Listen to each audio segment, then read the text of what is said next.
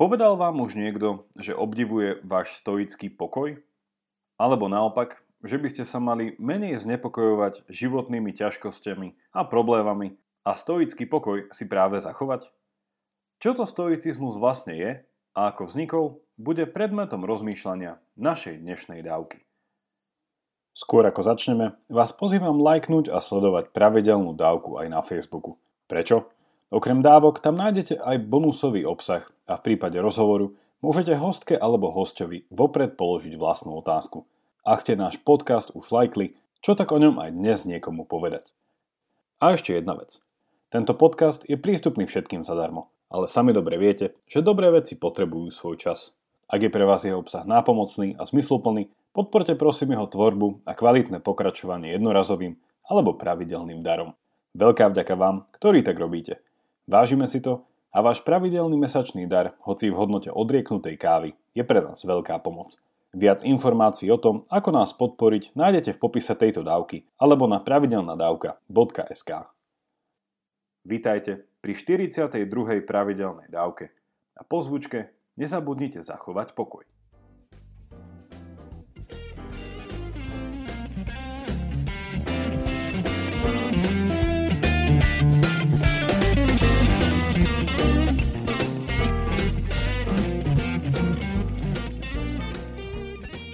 O stoicizme sa často hovorí ako o praktickej filozofii a dokonca sa tiež opisuje ako neoficiálna filozofia rímskej ríše.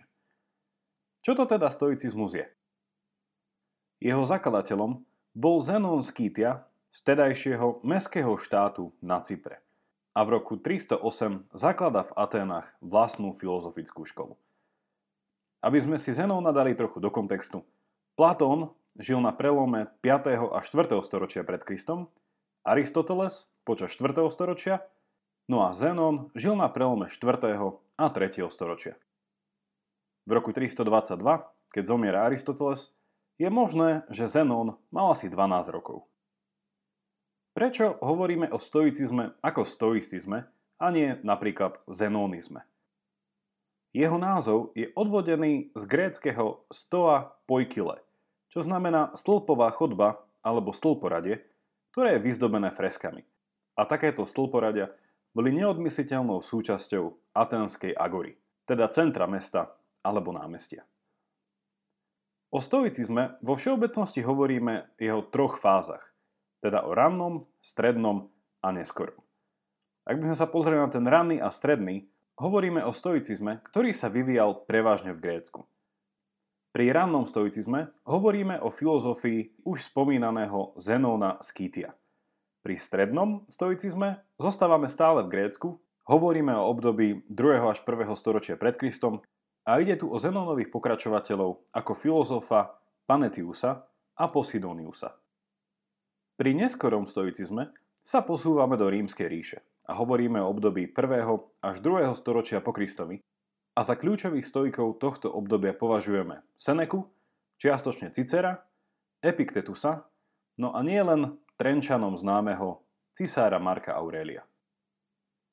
Stoicizmus ako samostatná filozofická škola zaniká v priebehu 5. a 6. storočia, ale jeho vplyv na následujúce dejiny je neodmysliteľný. Môžeme tu poukázať na ranný a neskorý stredovek, ale takisto na novovek alebo aj moderné dejiny. Z moderných dejín môžeme spomenúť postavu Nelsona Mandelu alebo Viktora Emanuela Frankla, o ktorého logoterapii sme už niečo povedali v druhej pravidelnej dávke. Samozrejme, stoicizmus sa počas týchto troch fáz a aj v nasledujúcich obdobiach jeho vplyvu menil a rozvíjal. A v dnešnej dávke by som chcel ponúknuť niečo ako extrahovanú zlatú niť toho, čo môžeme vo všeobecnosti považovať za stoickú filozofiu. Stoicizmus by som chcel prezentovať z troch uhlov pohľadu, alebo v troch častiach. V prvej časti budem hovoriť o stoickej ontológii, teda o tom, ako sa stoicizmus pozerá na otázku bytia ako takého, ako vysvetľuje povahu toho, čo vlastne je. V druhej časti sa pozrieme na stoickú etiku, teda ako stoicizmus odpoveda na otázku ľudského správania a konania. Do tretice sa v krátkosti pozrieme aj na to, čo hovorí stoicizmus o politickom živote. Začneme teda ontológiou. Pre stoicizmus je po ontologickej stránke príznačný istý zaujímavý a veľmi špecifický druh fyzikalizmu. A fyzikalizmus je len synonymum pre tzv. materializmus. Pri stoickom pohľade na povahu sveta začíname s pojmom logos. Grécke slovo, ktoré by sme mohli preložiť slovami ako jazyk, slovo, rozum, racionalita alebo zmysel – No a tento logos pre stoikov znamenal niečo ako stvárňujúci oheň, z ktorého pramení celý fyzikálny svet. Logos je tak istý prvotný princíp, ktorý je zodpovedný za stvárnenie a usporiadanie sveta. Tento svet je podľa stojkov zložený z dvoch aktívnych elementov, oheň a vzduch, a z dvoch pasívnych elementov, zem a voda. Kombináciou ohňa a vzduchu vzniká tzv. pneuma, teda duša alebo dých, a prostredníctvom tejto pneumy sa v jednoliatej a zjednotenej fyzickej realite utvárajú samostatné jednotlivé entity. Od rastlín, zvierat až po nás ľudí. Podľa stojkov pneuma je zdroj ako života, tak aj mysle a je práve tou dominantnou schopnosťou, ktorá je vlastná človeku. Realita ako taká ktorá je podmienená a utváraná už cez vyššie spomenutý logos, je nevyhnutne zákonitá, a teda usporiadaná. A môžeme povedať, že materiálny svet je riadený zákonmi a zákonitosťami a to isté platí aj pre jednotlivé ľudské životy, ako aj pre život politického spoločenstva. A ešte jedna poznámka k stoickej ontológii.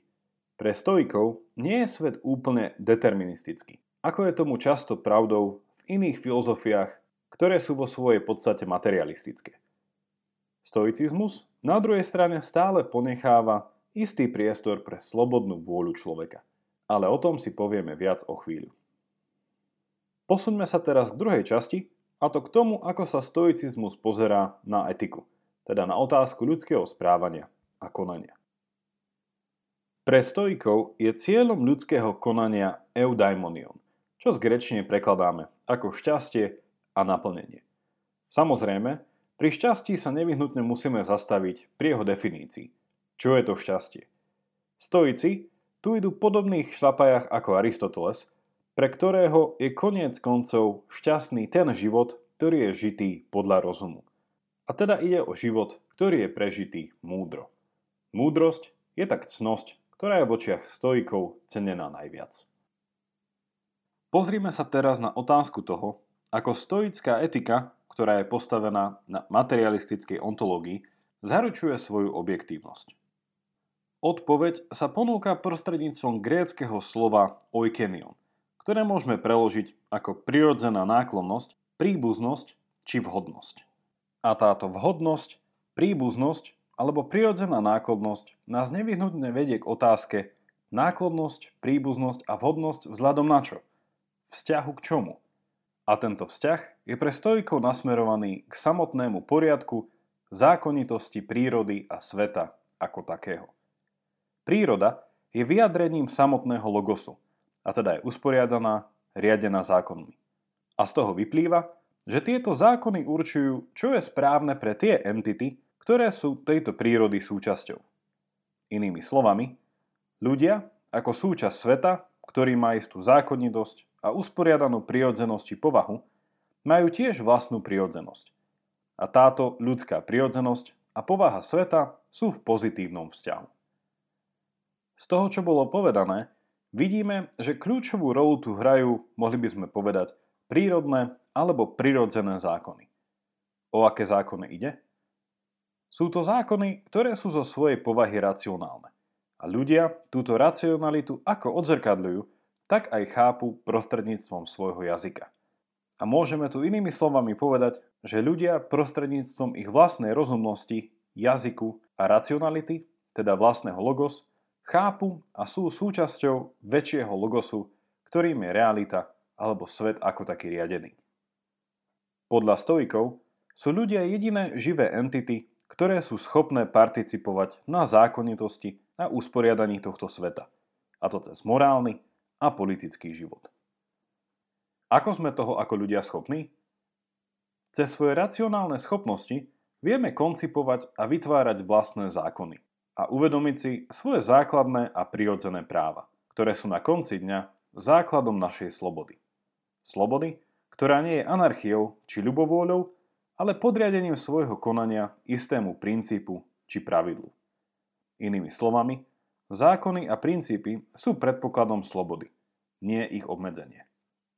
Ako príklad si tu môžete predstaviť partičku šachu a spýtať sa otázku, sú pravidlá šachu pre dobrého šachistu oslobodzujúce alebo zotročujúce? Je možné byť šachovým majstrom a pritom nehrať podľa pravidel?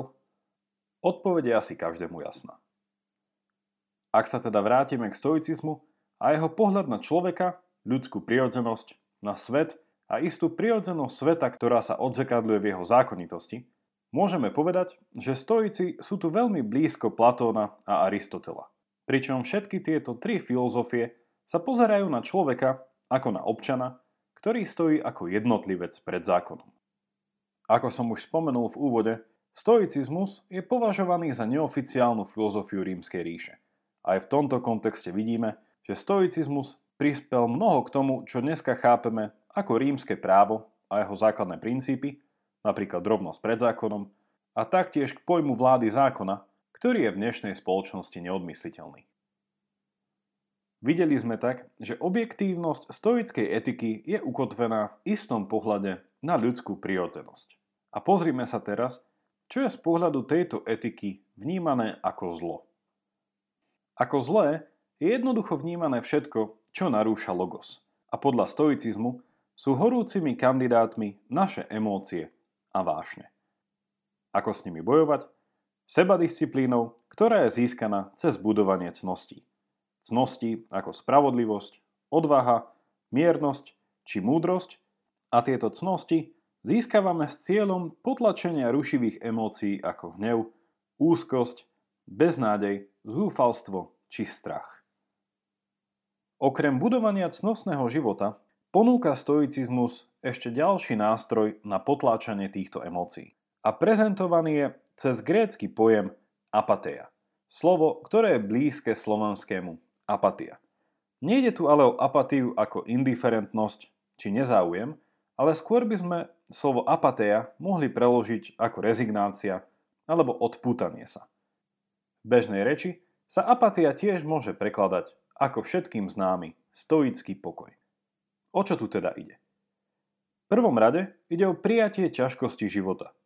Uvedomiť si, ako ťažký môže život byť a zmieriť sa vopred s tým, že mi môže priniesť hocičo. Ako protiklad tomuto stoickému mysleniu si môžeme predstaviť niekoho, ktorého dennou filozofiou by bolo niečo ako tvrdenie, veď mne sa to predsa nemôže stať. Práve naopak. Stoicizmus nám ponúka spôsob myslenia, pri ktorom nemôžeme byť nikdy zlom zaskočení alebo ním prekvapení. Taktiež ale musím dodať, a tu sa ukazuje vplyv, ktorý mala škola tzv. cynizmu na stoicizmus, stoicizmus nám týmto prístupom nehovorí, že musíme mať nádej v to, že bude lepšie. Nie. Jednoducho hovorí iba to, že veci sú, aké sú. Život je často tragický a plný utrpenia, ale skutočné utrpenie nepramení zo samotnej fyzickej či psychologickej bolesti, ale z môjho osobného, vnútorného nepriatia a úteku pred touto realitou. A v tomto bode by som sa chcel vrátiť už načrtnutej otázke slobody. Ako bolo povedané v časti o ontológii, stoicizmus necháva priestor na slobodnú vôľu človeka. A to na slobodné konanie aj z oči voči najťažším situáciám, ktoré si vieme v živote predstaviť. Stoicizmus, na rozdiel od iných filozofií a hodnotových prúdov, ponúka samovraždu ako možné riešenie. Ako príklad si tu môžeme zobrať už spomínaného rímskeho stoického filozofa a štátnika Seneku, ktorý žil na prelome 1. storočia pred Kristom a 1. storočia po Kristovi. A súčasne bol tútorom rímskeho cisára Nera. Áno, toho cisára, ktorý dal podpáliť Rím. Seneca sám na konci svojho života pácha samovraždu. A tento posledný, dramatický moment jeho života bol veľmi dobre vykreslený vo filme Quo Vadis 1951. Na záver už iba niekoľko slov o tretej časti a teda pohľadu stoicizmu na politický život. Podľa stoikov je potrebná politická angažovanosť. A to z toho dôvodu, že naša ľudská prirodzenosť je poznačená našim vlastným logos, teda schopnosťou vytvárať zákony a naše občianské zákonodárstvo by malo v niečom harmonizovať a byť v symbióze so zákonitosťou prírody a sveta ako takého. Podľa stoikov je teda politická angažovanosť nevyhnutná súčasť ľudského šťastia a takisto je ňou aj vytváranie priateľstiev, ktoré hrajú centrálnu rolu pre dobré fungovanie ľudských komunít, teda komunít racionálnych bytostí. Dnešné rozmýšľanie by som rád zakončil štyrmi poznámkami alebo otázkami či pochybnosťami. Poprvé, čo si máme presne myslieť o tom špecifickom fyzikalizme, na ktorom stoicizmus stojí. Zdá sa, ako by bol stoicizmus z tohto uhla pohľadu napol filozofia a napol náboženstvo. A z histórie vieme, že stoicizmus bol veľmi inštrumentálny pri neskoršom šírení kresťanstva. Otázka tu teda znie, nakoľko by mohol byť stoicizmus v dnešnej dobe považovaný za sekulárnu filozofiu. Druhá poznámka. Ako môžeme dnes rozmýšľať nad stoickou prípustnosťou samovraždy? Je možné čeliť častej nezmyselnosti života aj bez toho, aby bola samovražda prístupná ako jedno z riešení? Ako čeliť prílišnému utrpeniu? Samozrejme, ide o komplikovanú otázku, ktorá je reflektovaná napríklad aj v dnešnej pokračujúcej diskusii o prípustnosti eutanázie. Tretia poznámka sa týka emócií sú naozaj vždy zlé? Alebo si ich musí človek iba, mohli by sme povedať, skrotiť a vedieť, kedy a v akej miere je dobre im povoliť alebo pritiahnuť kohútik. Je naozaj apatia, teda stoický pokoj tým správnym riešením? Štvrtou a poslednou poznámkou je možná odpoveď na otázku, čo ja a stoicizmus. Moja odpoveď by bola asi nasledovná.